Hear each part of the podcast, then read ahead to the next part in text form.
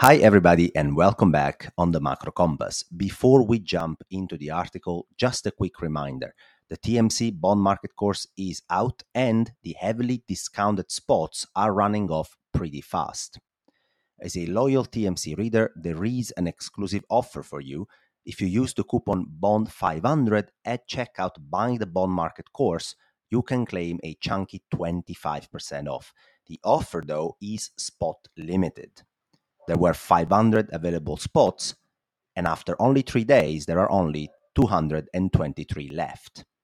So be quick and take advantage of this exclusive offer before it sells out completely. You can do that clicking on the button Buy Now and inserting the discount code BOND500 at checkout. Now, back to the article. Over the last few weeks, bond markets have been on the move.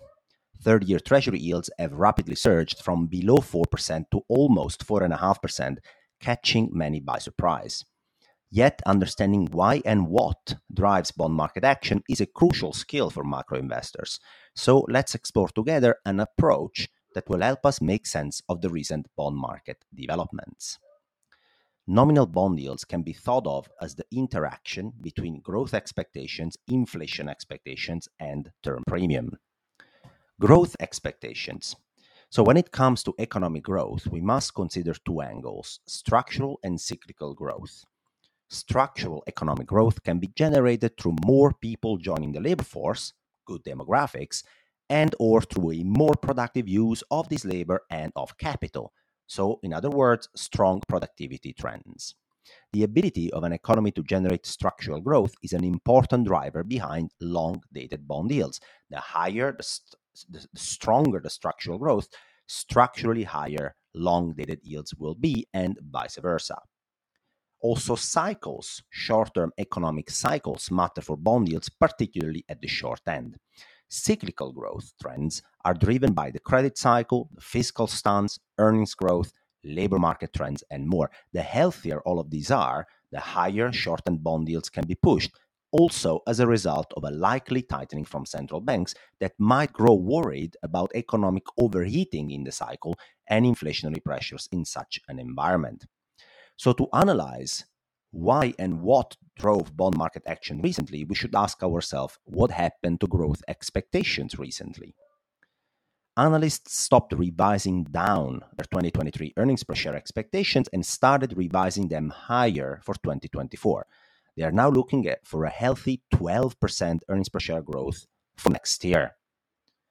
So growth expectations were revised higher in the cycle and on top of this consider that the artificial intelligence mania led to speculations over big productivity gains and therefore boosted the higher structural growth narrative on top of the cyclical growth re-rating and also the stubbornness of the US economy spurred discussions on whether we can handle higher rates for longer due to stronger structural growth. In short, long-term growth expectations were revised higher and also cyclical growth expectations were revised higher, this is the first item of the equation above that contributed to pushing 30 year Treasury yields higher, a revision higher of both cyclical growth and structural growth.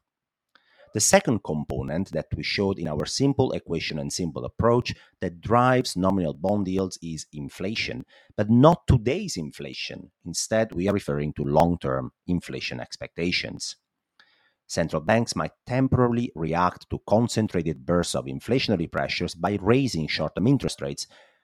But when it comes to long dated bond yields, investors will always pay close attention to inflation expectations instead. Not to today's inflation, but to long term inflation expectations. That's because consumers and borrowers will tend to make important decisions based on inflation expectations down the road rather than on volatile short term trends in inflation. So, what happened to the inflation expectation component? Contrary to popular belief, investors are generally not scared of sticky, persistent inflation. As you can see in the chart in the article, the five year, five year inflation break even has traded between 245 and 275% for the last 12 months. That means, in simple words, that investors expect US CPI inflation to float around 2.5% between 2028 and 2033. In short, That means that investors have pushed 30 year treasury yields higher not because of fear over sticky persistent inflation, but because of a positive re rating of cyclical growth, earnings per share expectations pushed higher, some positive re rating of structural growth, narrative driven with artificial intelligence, for example, and wait for it, for the third component of our equation, term premium. What is term premium? An investor looking to get fixed income exposure can do that by buying three month T bills and rolling them each time they mature for the next 10 years, for example. Or it can decide to purchase 10 year treasuries today. What is the difference between the two approaches? Interest rate risk. Buying a 10 year bond today rather than rolling T bills for the next 10 years exposes investors to interest rate risk, and term premium compensates for that risk the lower the uncertainty, that's the key word, uncertainty. The lower the uncertainty about growth and inflation down the road, the lower the term premium, and vice versa. The chart in the article proves the point perfectly. As you can see there, the higher the uncertainty, so if you move on the right on the x axis about future growth and inflation, the higher term premium, so you move north on the y axis. And per our simple equation, in the approach we've shown earlier, with bond yields being driven by the interaction of growth expectations, inflation expectation, and term premium, a higher term premium pushes long dated nominal bond yields higher. So, what happened to term premium? That's the last chart in the article. Estimates of US term premium have moved higher, and they are now testing the upper side of recent ranges. In other words, there is some more uncertainty being priced in, in, about the path ahead for growth and inflation. Investors are less confident about the future of predictably contained inflation and growth, and they expect some more volatility and uncertainty down the road. Taking a step back, though, if you look at the long term chart for term premium, it still remains very depressed by historical standards. 10 years ago, we were north of 1%, and today we are barely back to zero.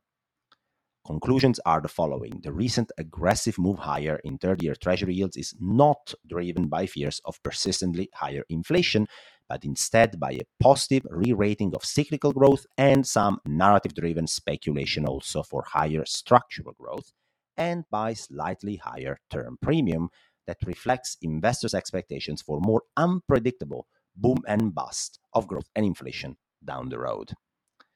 Thanks for listening, but again, a quick reminder the TMC bond market course is out. There are only 223 spots left to take advantage of your chunky 25% off. Use the coupon BOND500 at checkout and be quick and take advantage of this exclusive offer before it sells out. You can click at the button at the end of the article. Talk again here soon on the Macro Compass.